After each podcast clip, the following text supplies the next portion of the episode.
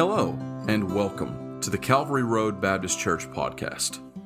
I'm Pastor Paul Shirley, and I'd like to thank you for taking the time to listen. Each week, we will be releasing sermons and studies delivered directly from the pulpit at our church. Our goal with this podcast from Calvary Road Baptist Church is to make the gospel and sound biblical preaching more available to a wider audience.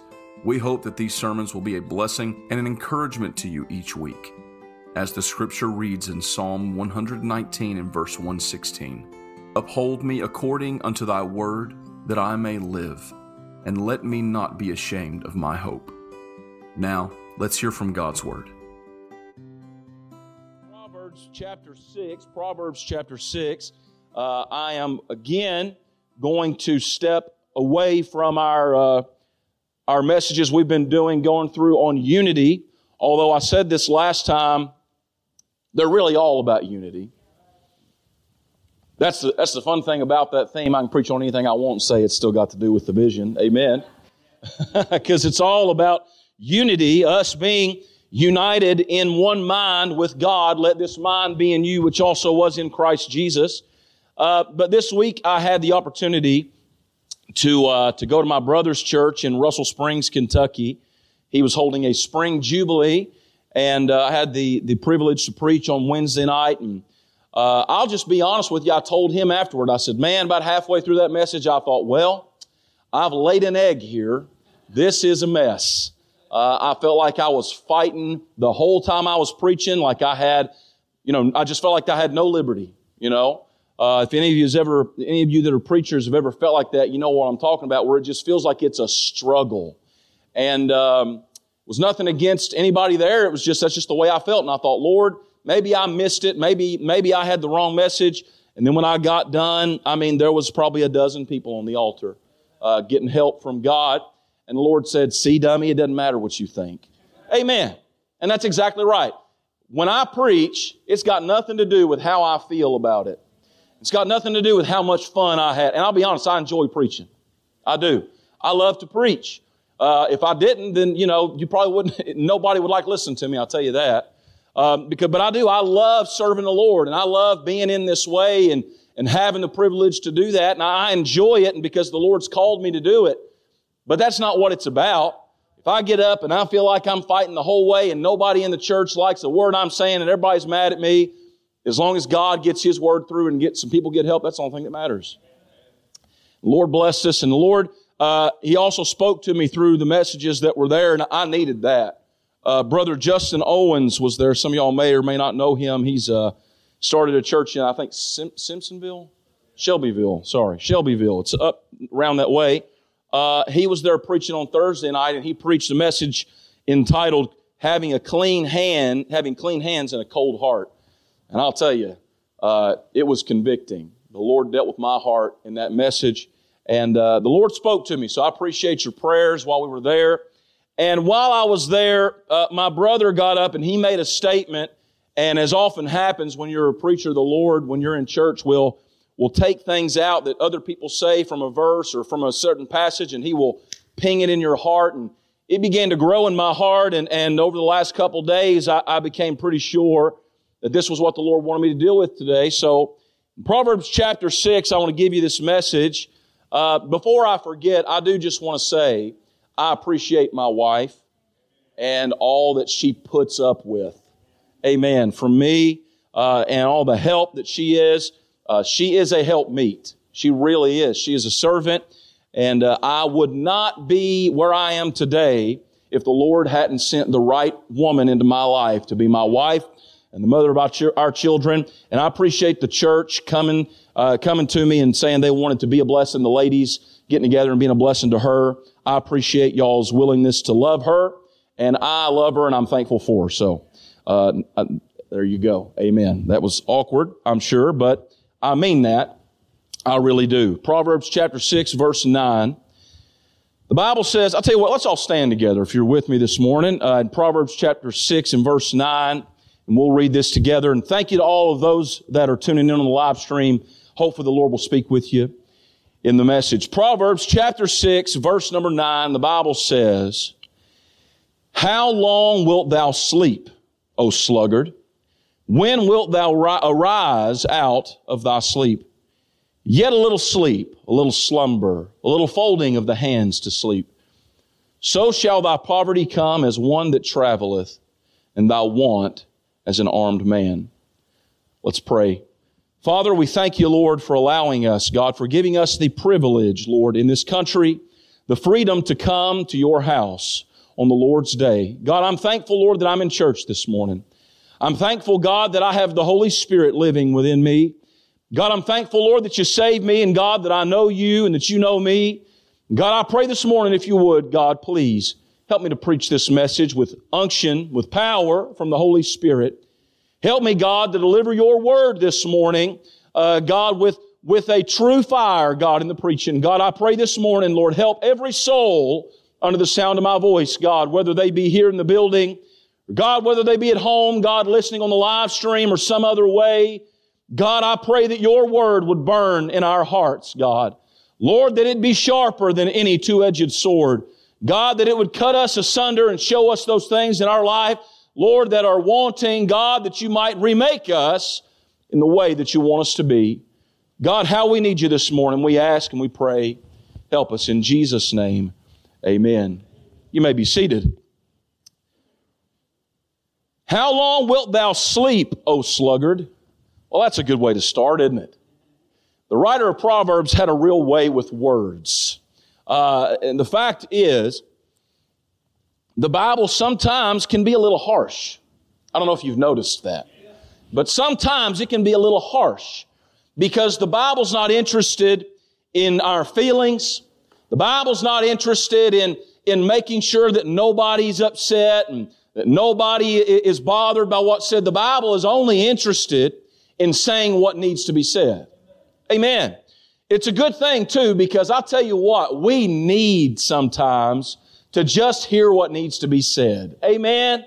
And you go, oh, can, can you believe they said that? You know, that sort of stuff. That's what I want the Bible to do. I, I don't want to have to try and say, well, really though, I think they were just trying to get to this in a roundabout way. I want it to be direct. Amen. And that's what the author of Proverbs was. If we could say anything, direct. Amen direct. Solomon was a wise man. The Bible says he was probably, he was the wisest man outside of the Lord Jesus Christ. Uh, and the Lord inspired him to write much of the book of Proverbs. And, and here we have some very wise words. And he's talking about sleep. Who likes to sleep? Amen. Can I just say, I like to sleep. Uh, my wife is still holding her hand up. Amen. Because she's usually operating on a shortage. Amen. Brother Travis and I, we talk a lot about how these babies sometimes we love them, but man, they hate sleep. Like, why do you hate it so much? The doctor's like, well, your son, he should be getting somewhere in the realm of 16 hours or, or 14 hours of sleep a day with naps and everything. I'm like, are you kidding? This kid sleeps like two hours. And the rest, when he is asleep, he's, he's doing, he's doing backflips and everything else. Like, what am I supposed to do? But you know, the older you get and you get to that, they always said people sleep like a baby. They ought to say sleep like a teenager. Amen. I mean, hallelujah. Uh, preaching and teaching to young people over the years, I taught the teen Sunday school class and Caleb Lobb's not here this morning. I was really hoping he was so I could use him for an example. So I'll just do it anyway. Uh, he used to come into our Sunday school class and their family drove from Louisville to our church, uh, which was in Hart County at the time. They come in every Sunday, you know, usually a couple minutes late, driving really far, and, and we kind of start a little bit late anyway because we were Baptists, and uh, most Baptists in the world, I'll tell you, it's late or it's not happening. Uh, but we get started, and I'll be I'll be teaching. They come in. Caleb, man, he was he wanted to be in there and gung ho, and he's about 13 years old. And some of y'all seen him. He usually sits back there. He's got red hair. He's a real stocky boy. And he come in, sit on the front seat in the Sunday school class, and sit down. And within two minutes, I mean, he's sitting there, I can see every muscle in his face is tense, trying to hold his eyes open. And I just wait, and he'd go under. And I go, Caleb! He'd jump up, I'm like, man, go put some water on your face. Like, what's wrong with you? I found out later it's because he took a nap on the way to church every morning. I mean, that's what he took a nap in the hour drive. By the time he got there, he's already in sleep mode again, and he can't stay awake during during you know 30 minutes of Sunday school on the front seat. I'm like, at least sit in the back, you know, Amen. You know, which it wouldn't have been far. We're in the classroom is a small class anyway. But the fact is, you know, he would just be so sleepy, and he wanted to be awake, But he, I'm like, man, you got to stop taking naps. And he did. And he wasn't sleeping in Sunday school anymore. Amen. We found the problem. But here Solomon's talking about sleeping. And really, he's kind of got, in a way, a little bit of a sharp attitude about it. Uh, by way of introduction, here he's talking about sleep. First, he shows us the timing of their sleep. He says this, How long wilt thou sleep? Have y'all ever heard that? How long are you going to sleep? It is time to get up. It, how long, my, I come home Saturday and we were out for the week and we were up early and up late and we were running around and my daughter played with her cousin Si and she was just wore out. And Saturday morning, uh, I left early to go back. I drove back up to Caleb's meeting. And uh, when I got home, Brooke said, Peyton slept till 12.15 today. My first reaction is to say, kick her hind end out of bed. Amen. But she's a little girl. She had a long week, wasn't getting good sleep away from home, so Brooke let her sleep a couple extra hours.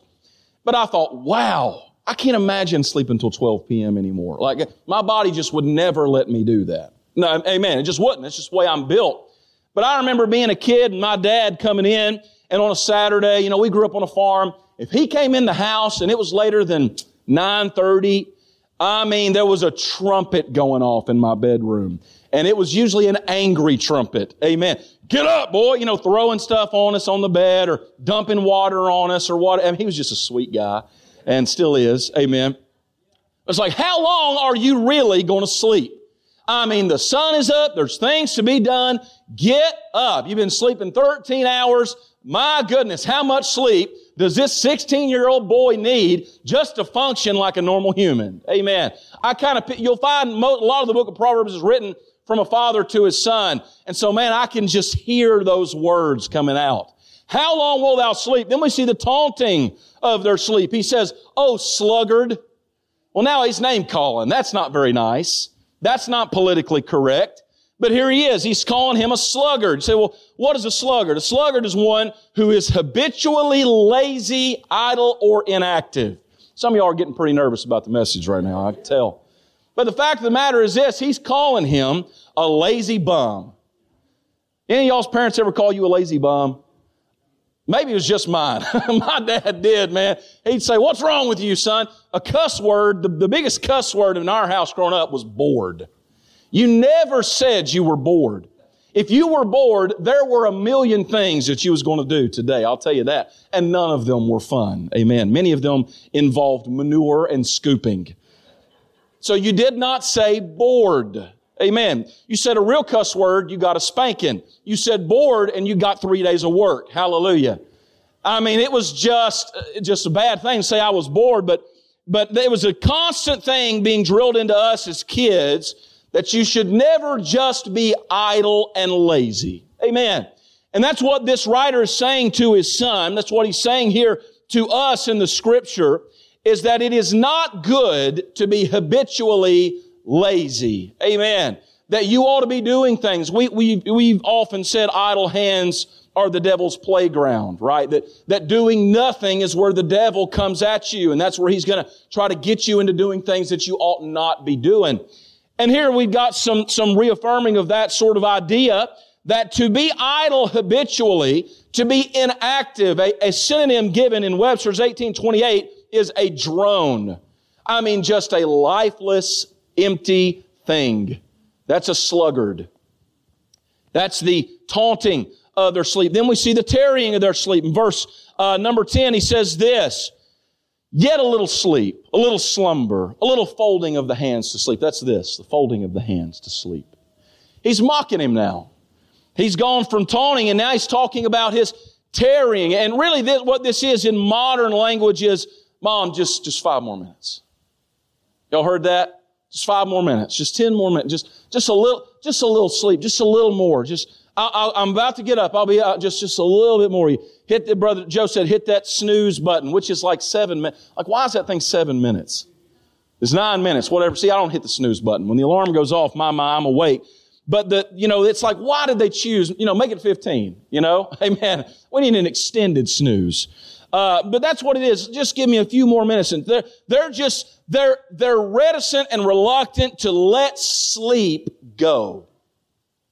Amen. They don't want to let it escape. When I, when I get up in the morning and my alarm goes off, and my alarm is this soft, soothing, like flute playing, just the smallest little thing will wake me up. I know some people, they need an alarm that will literally reach out and slap them on the face.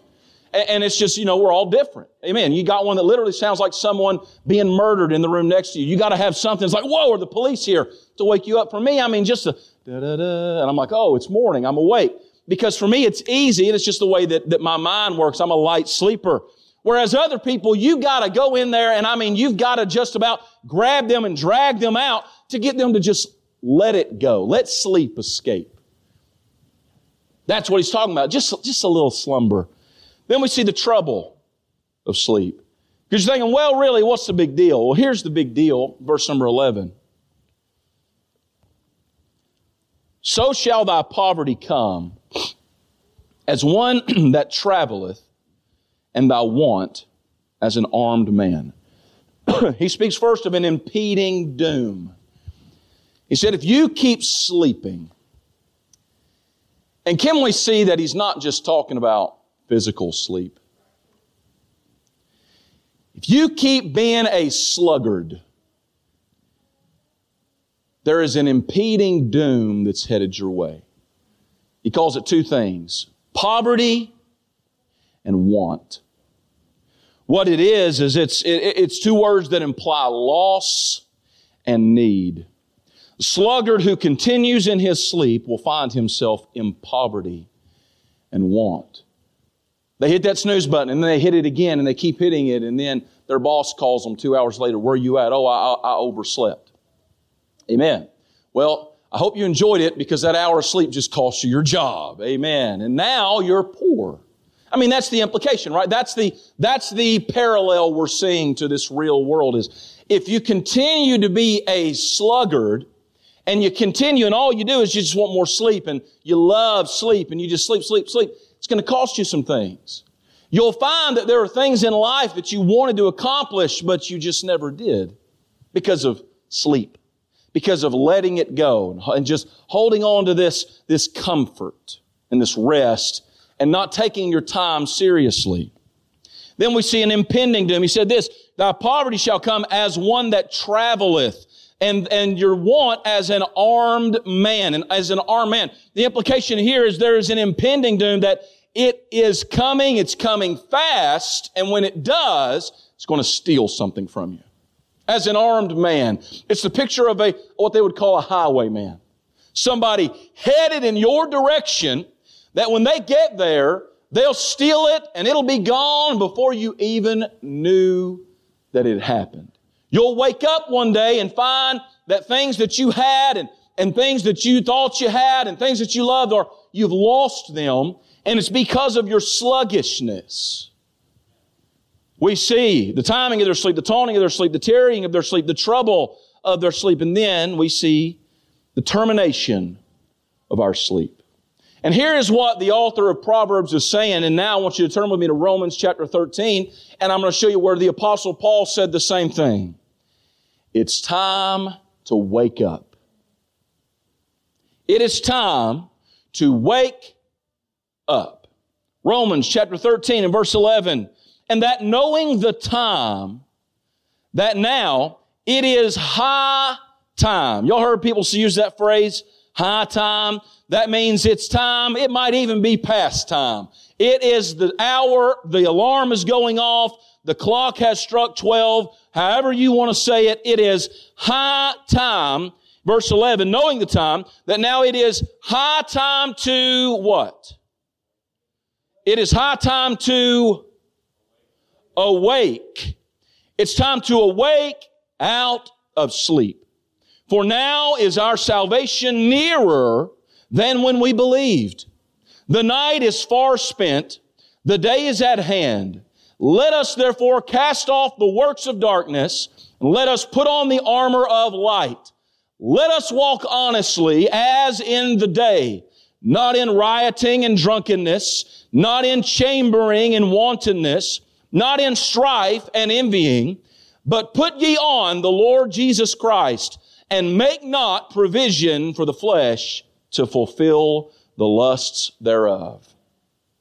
The word awake in verse 11 means to rouse from sleep, to rouse from sitting or lying, to rouse from death, figuratively from obscurity, to arouse from inactivity, to arise from ruin, to arise from non-existence.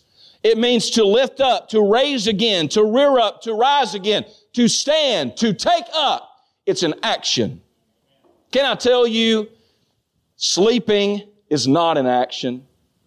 Grammatically, maybe that word is a verb, but it's not an action. It's the opposite of action.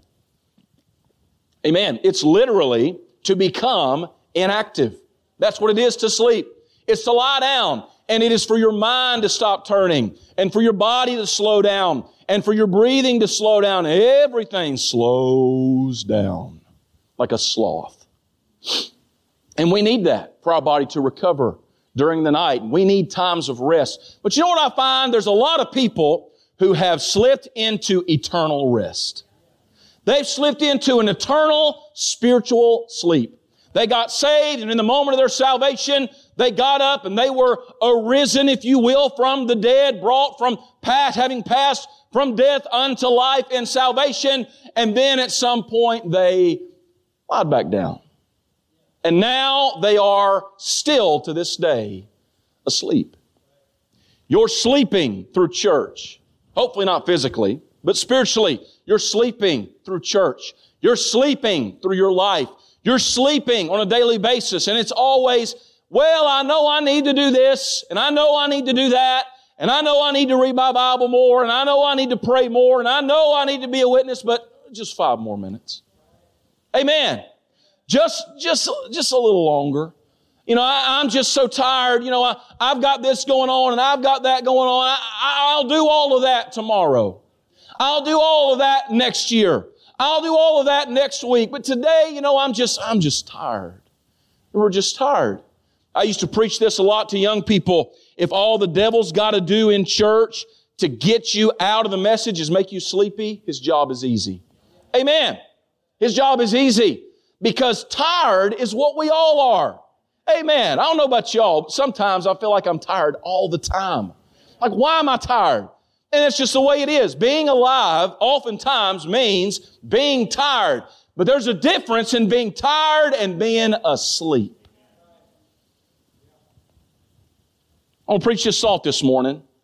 Awaken us, O Lord. Awaken us. Snap out of it. Wake up. Look up here. Don't sleep on the service this morning. Don't sleep on the message this morning. Don't let it pass you by. Pay attention. Look up. Zone in. Shake your head. Go put some water on your face like Caleb Lobb. Do whatever you got to do to say, I'm awake, I'm listening, and I'm, I'm gonna, I'm gonna focus. Amen. I'm gonna zero in and say, God, speak to me. Awaken us, O Lord. Number one, awaken us out of sleep. Proverbs 19, 15. Slothfulness casteth into a deep sleep, and an idle soul shall suffer hunger. There's a spiritual and a physical application there. It's simply this. If a man will not work, neither shall he eat. Amen. But it's also telling us very simply this, that if we become slothful on God and we become lazy in God's work, then what's going to happen is we're going to slip into a deep sleep. Amen. Proverbs chapter 26 and verse 11. I'll read you a few verses from over there and, we'll deal with a couple of these real quickly. Proverbs 26 verse 11. As a dog returneth to his vomit, so a fool returneth to his folly. Seest thou a man wise in his own conceit? There is more hope of a fool than of him.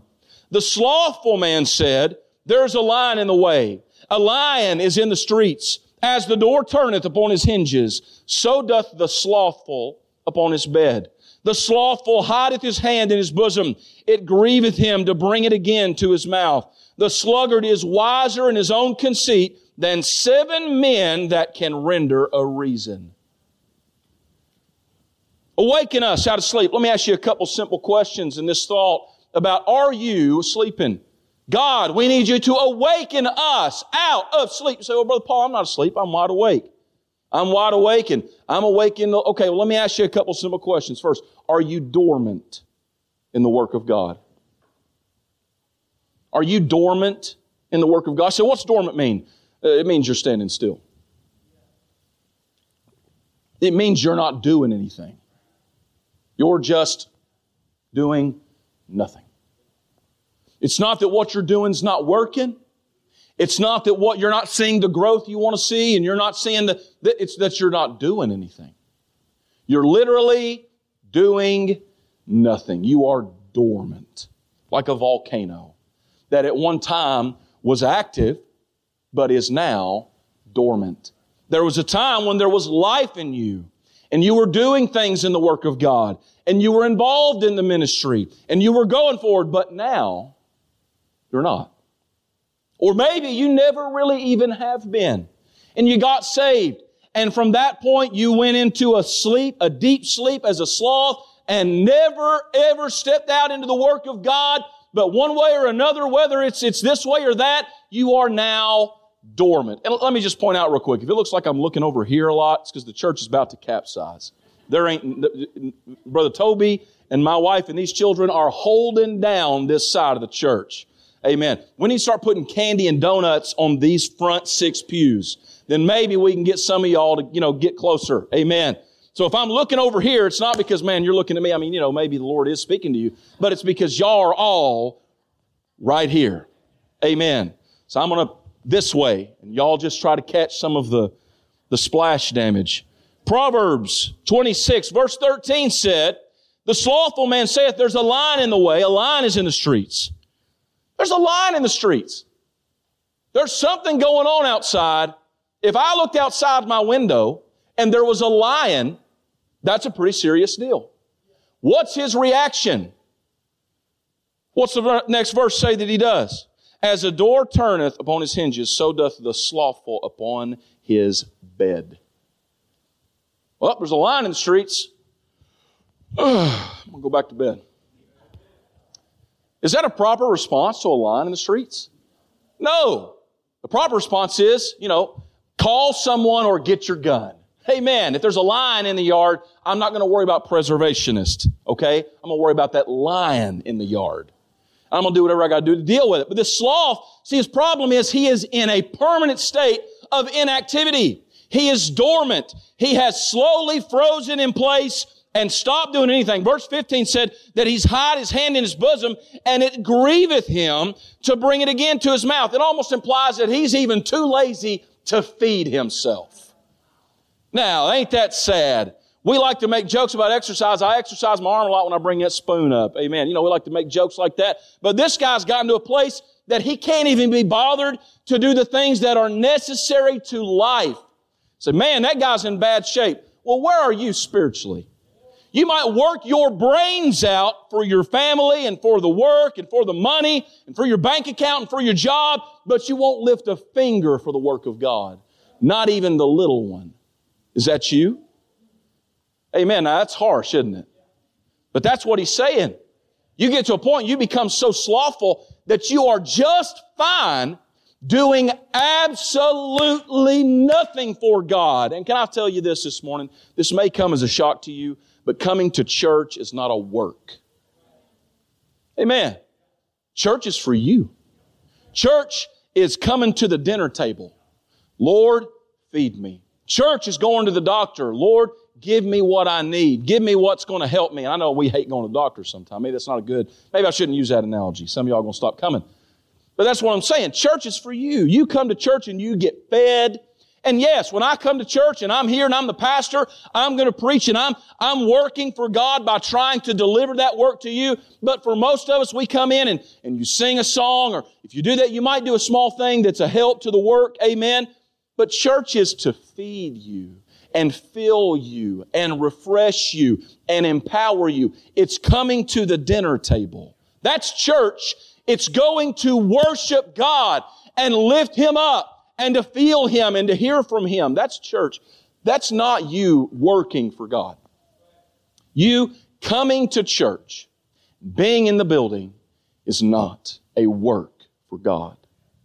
So the question is, what are you doing? And if the answer in your head and in your heart is nothing, you're asleep.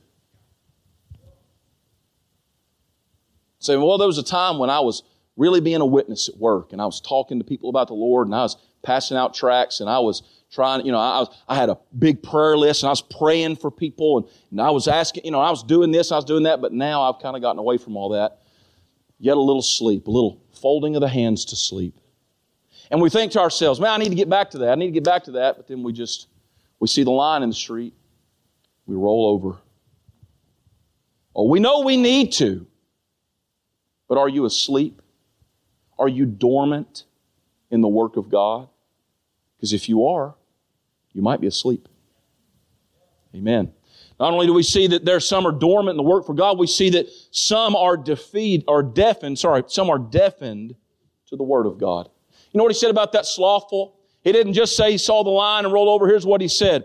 The sluggard is wiser in his own conceit than seven men that can render a reason. You ever try to tell a sluggard to stop being a sluggard? You need to start getting up earlier. You need to start doing this. You need to start doing that. And they're going, yeah, yeah, yeah. Amen?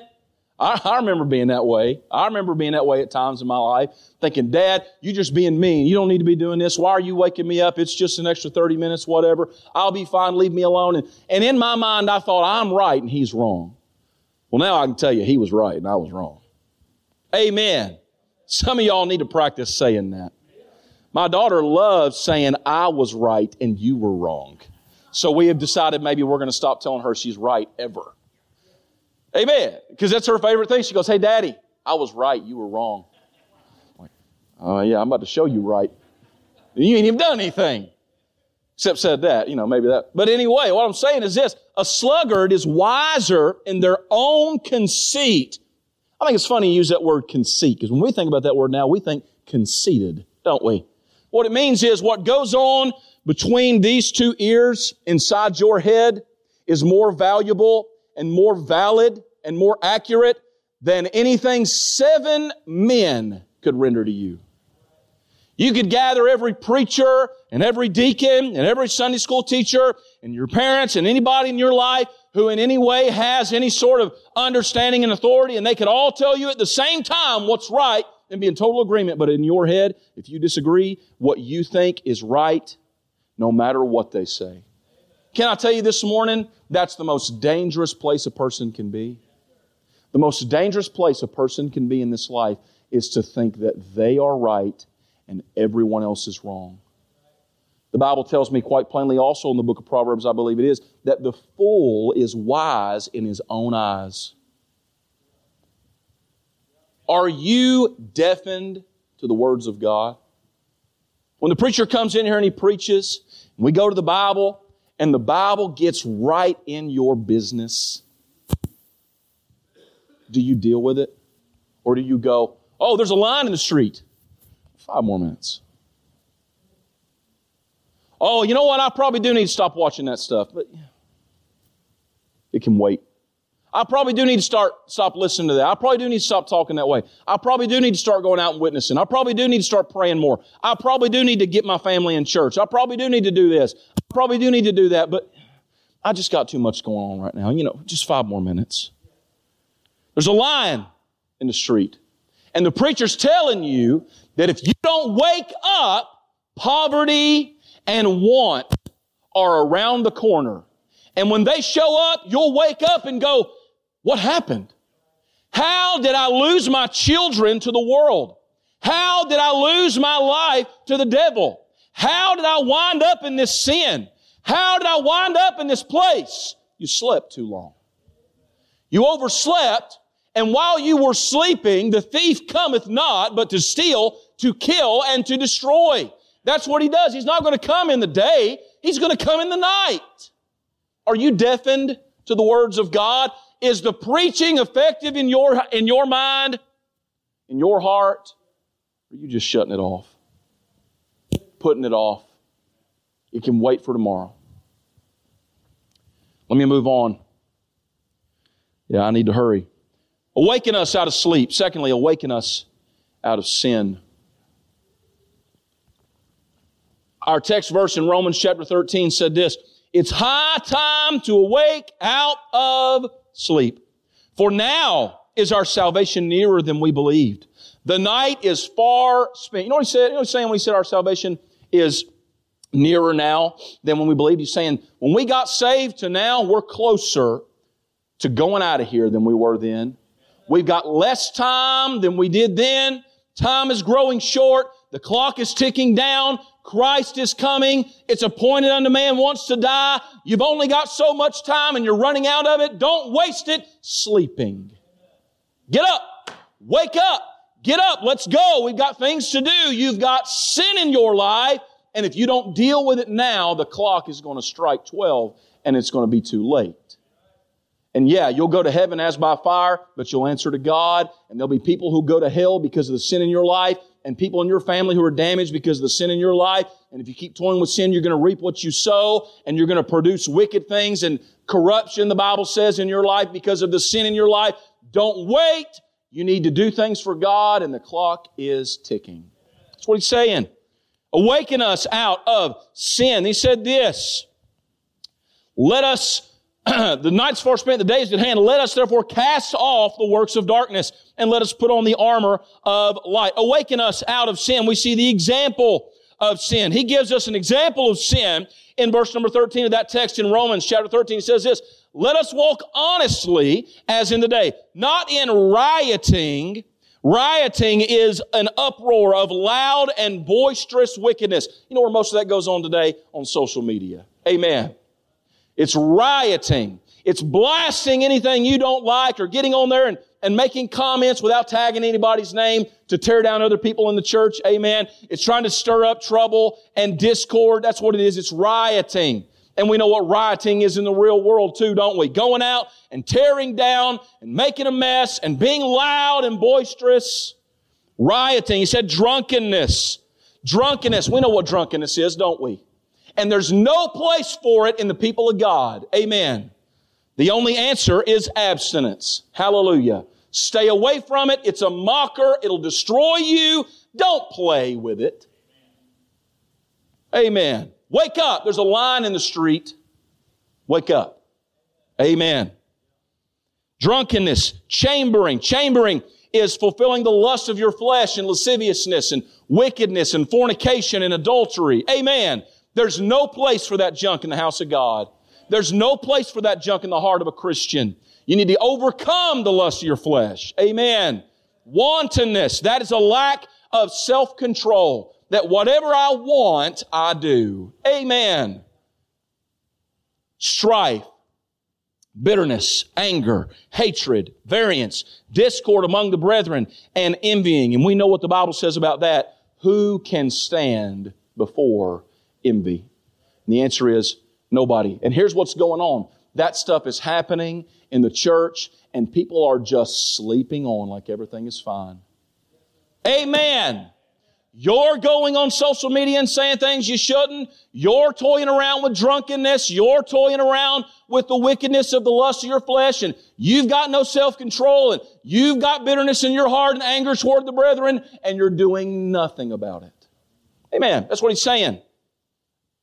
That's what he's saying. And we need to walk honestly as in the day. Now, why did he say as in the day? These are just some examples of sin that we need to snap out of. Amen. he said this, the excusing of sin. Proverbs 26, 12. Seest thou a man wise in his own conceit? There's more hope of a fool than him. The sluggard is wiser in his own conceit than seven men can render a reason. He's saying this. They're looking at themselves and they're saying, Oh, I'm fine. I'm fine. I, hey, listen, it's okay if I, so long as I do this in moderation, I'll be fine. So long as I, I don't worry about it. It's not that big a deal. You know what you're doing? What every single human being does on earth when they sin. They're convincing themselves that it's okay. But can I tell you that poverty and want are coming fast down the road towards you? The longer you toy with these things, the closer you get to just it's like when you're a little kid, and I was a little kid, and we always had electric fences all around. It's like, well, I'll be all right. As long as I, you know, they said, don't go over there near that. It'll be all right. I'll be all right. I just got to get a stick. And as long as I hold it down and I can get close, just don't touch it. You know what's going to happen? I'm going to touch that electric fence. It's going to brush against the inside of my knee as I'm trying to step over it. And then I'm going to fall on it. Any of you ever fallen on an electric fence? It hurts. Amen. Newsflash, getting shocked hurts. Especially when it's barbed wire and it gets hung in them britches. And then you're caught up in it and you're just like, ah, help me. Amen. Well, I'll be all right. I'm just going to drink a little. I'm just going to watch a little bit of this stuff. And yeah, it's got some wicked things in it I don't need to see, but so long as I don't go doing this stuff, I'll be okay. You're getting awful close. What you need to do is you need to wake up and realize that there's some people out here who love you and want to help you. They know better. In fact, a lot of them are saying, Hey, I want you to see these scars I've got. You know why I've got them? Because I thought I knew better. You don't have to be that way. The excusing of sin, we see the environment of sin.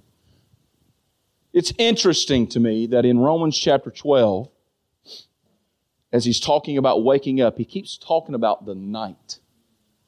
The night is far spent, the days at hand. Let us therefore cast off the works of darkness and let us put on the armor of light. He's talking about sin when he says the works of darkness. That is sin. In Ephesians chapter 5 verse 11, he says this, have no fellowship with the unfruitful works of darkness. Verse 14 of that same chapter, he says, awake thou that sleepest, arise from the dead and Christ shall give thee light. Are you seeing a contrast between darkness and light? And the unfruitful works of darkness are the things I just read to you, rioting, drunkenness, chambering, wantonness, strife, envying, lasciviousness, lust of the flesh, fornication, variance, all these things. They're the unfruitful, wicked works of darkness. You can read about them in Galatians chapter 5 as the works of the flesh. They're unfruitful works of darkness. You know why they're called works of darkness? Because they take place in the dark. You know what else takes place in the dark? Sleeping. It's interesting, isn't it? He's saying, Wake up! Turn the light on. Any of your parents ever come in there and when it's still kind of dark out in the morning, time for school, and flick that light on? It's instantly infuriating. My three year old hates it. Amen. It's instantly infuriating because when you're in the dark and you're happy in the dark, the last thing you want is the light turned on. Jesus said it like this. We love quoting John 3:16, don't we? John 3:19 said, "This is the condemnation that light is come into the world and men love darkness rather than light because their deeds were evil." If you got to hide it from your wife or your husband or your parents or your Christian friends or your preacher or whoever, it probably don't need to be going on. Amen? If you're having to sneak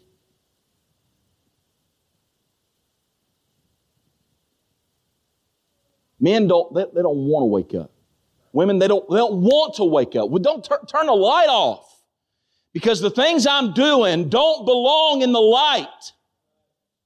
They only belong in the dark. That's the environment of sin, is in darkness when nobody can see or you think they can. But God can. Behold, the eyes of the Lord are in every place. Let me hurry. Finally, we ask Him not only awaken us from our sleep and to awaken us from our sin, but we ask Him to awaken us to His service. Romans 13, 14. Put ye on the Lord Jesus Christ and make not provision for the flesh to fulfill the lusts thereof. Romans 12, verse 9, he said this, Let love be without dissimulation. Abhor that which is evil, cleave to that which is good. Be kindly affection one to another with brotherly love, in honor preferring one another, not slothful in business, fervent in spirit, serving the Lord. First, can I tell you, You want to be awakened to God's service? You want to be awakened out of sin? You want to be awakened this morning and brought out of your sluggishness and your slothfulness and lying down on God first? It takes a decision. It is not going to happen by accident. God is not going to make you serve Him. He's not going to make you quit sinning. He's not going to make you do it. He's not going to make you be right. It's going to take you deciding. It's going to take you saying, I'll do that. That's why Paul said this put ye on the Lord Jesus Christ. That's not Christ putting himself on you. It's you saying, I am going to be like Christ. I am going to read my Bible and I'm going to do what Christ did and I'm going to wake up and do what's right and deal with the line in the street and deal with the sin in my heart and deal with the slothfulness and the sluggishness in me. I'm going to wake up. God, I'm ready. Will you wake me up? Will you get me going? Will you set me on your path? It's going to take a decision. It's not going to happen by accident. It won't happen you sitting in your pew and not moving during an invitation. Oh, I want God to help me, but I am not going to go pray. Well, God resisteth the proud. Amen. And you ain't got to get down on your knees up here on this altar to do business with God, but there's a problem when you absolutely refuse. There's a problem. Amen.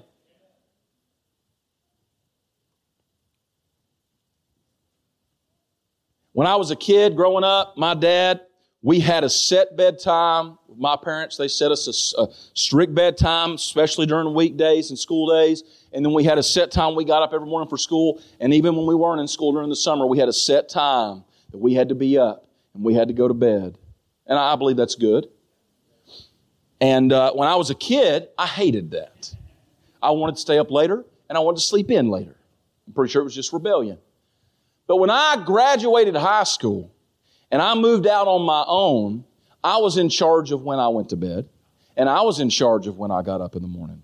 And can I tell you, that cost me. There were some times when I missed a class or missed this or didn't do this or didn't do that because of my slothfulness and my sluggishness all those years of mom and dad instilling in us, you need to be in bed by 10, you need to be up by 7, or whatever, it, it didn't matter what they wanted when I was out on my own.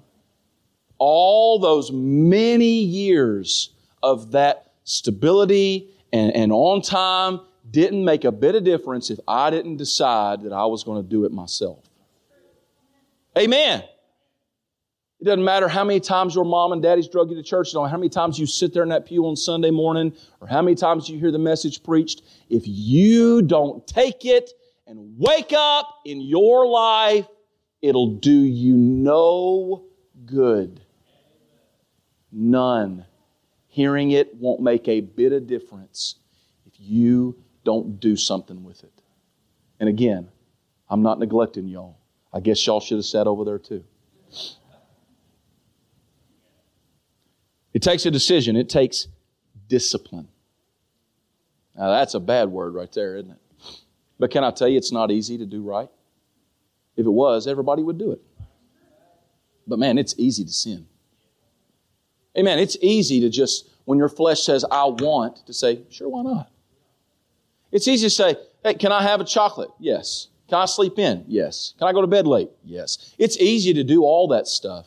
And when your kids, they want to ask you for something, it's easy to say yes. It's hard to say no. It's hard to tell yourself no. It's hard to teach yourself to, to get up and do the work of God. That even when you're tired, you go to church. Amen. That even when you don't really feel like it, you go and you do the work of God and, and you read your Bible and you pray. When you don't feel like it, you do it anyway. Amen. Faithfulness is not being there and doing it when you feel like it. Faithfulness is being there and doing it when you don't. Amen. This will never happen by accident. You're going to have to make yourself wake up. Oh, a little sleep, a little slumber, a little folding of the hands to sleep. takes a decision, takes discipline. But you got to understand. You're saying, well, you know, it all sounds great and all, but I'm not really interested. It's fine. But you need to understand there is a danger. What our verse say? Our text verse. How long wilt thou sleep, O sluggard? When wilt thou arise out of thy sleep? Yet a little sleep, a little slumber, a little folding of the hands to sleep. So shall thy poverty, whose poverty? Thy poverty. And can I tell you, thy and thee and thou in the Bible is singular. You, ye, that's plural. Thy, who's he talking to? You. Not you all, you. You. Me. Whose poverty? It's not a general poverty. It's not a recession. It's your life falling apart. And there's someone booking it down the road as a traveler. And he's got one intention to bring you poverty and want. You know what want is? You, you need something. Maybe you even had something, but now it's gone. It's going to come like an armed man and take it from you. That's what's going to happen. Why? Because you won't wake up. Awaken us, oh Lord. I don't want to wake up one day and realize that my children have been taken from me. Well, bless God, ain't nobody going to take my kids. Well, this world will. They'll take their heart, they'll take their mind, they'll take their life. How many of these young girls and young boys out here who are throwing their lives away and, and destroying their bodies and drugs and alcohol and addiction and throwing their lives away in prostitution? How many of them, as a three and four year old little girl, little boy, their mom or dad looked at them and thought, oh, yeah, that's what, that's what I want them to be? At some point, something came along and snatched them up. Just because I'm standing here this morning in this blue jacket and these maybe purple pants, I'm not sure. I'm your pastor and I believe the Word of God, doesn't mean that she couldn't be right where they are. And if I wake up one day, my little girl, my little boy have been snatched up by the line in the street, first thing I'm going to say is, What did I do? Sometimes things happen. But I'll tell you this if it's going to be because of my slumber, I'll have no one in that day to blame but myself. Poverty, want, it's booking down the street for your house and it wants your babies.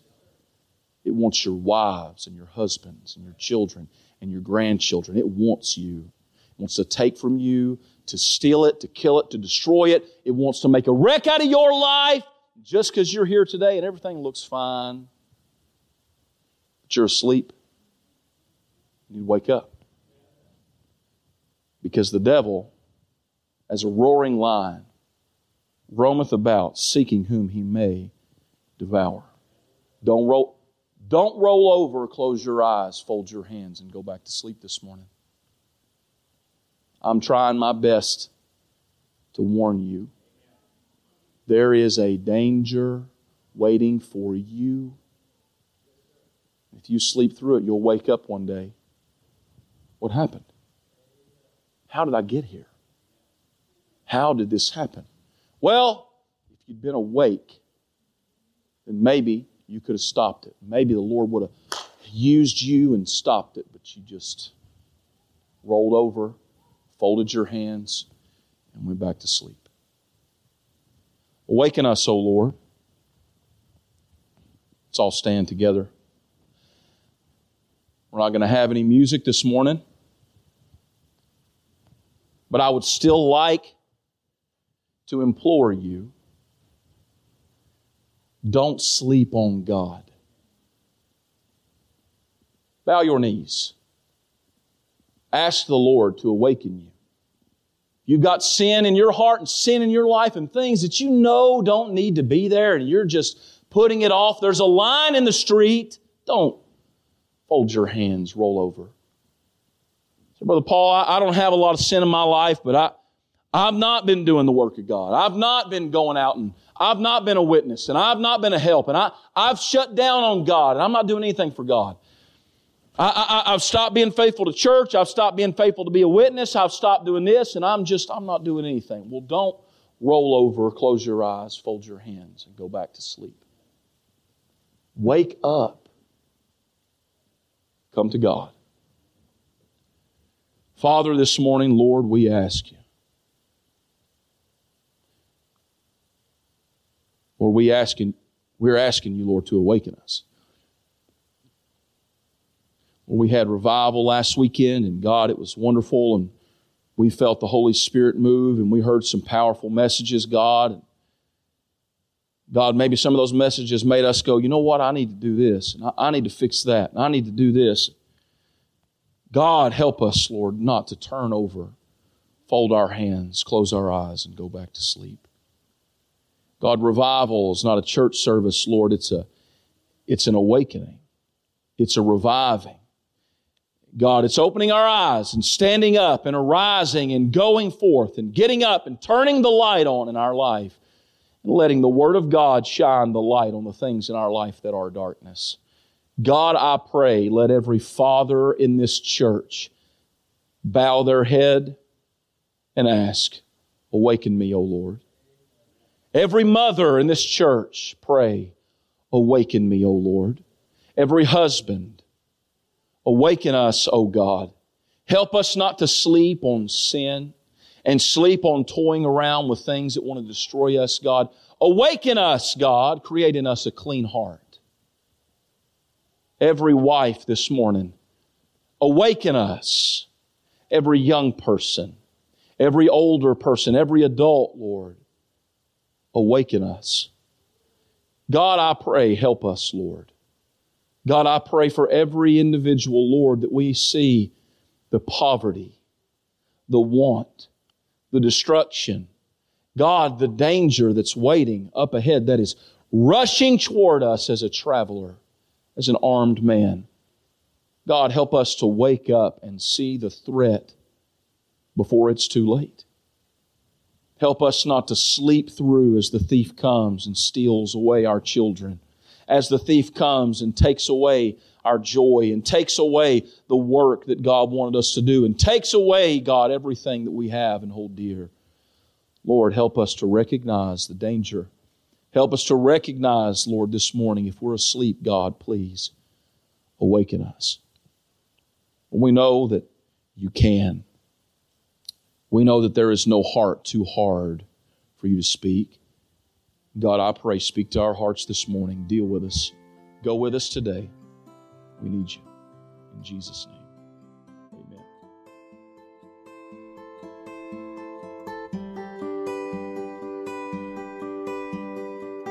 Thank you again for listening to the Calvary Road Baptist Church podcast.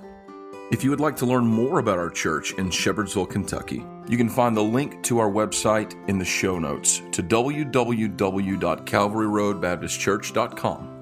We're so thankful that you've taken the time to listen to today's sermon, and we hope that the Lord will use it to edify you in the faith. If you'd like to help spread the word about this podcast, you can do so by leaving us a five star review on iTunes or wherever you get your podcasts, or by telling a friend. Thank you again, and have a blessed day in the Lord.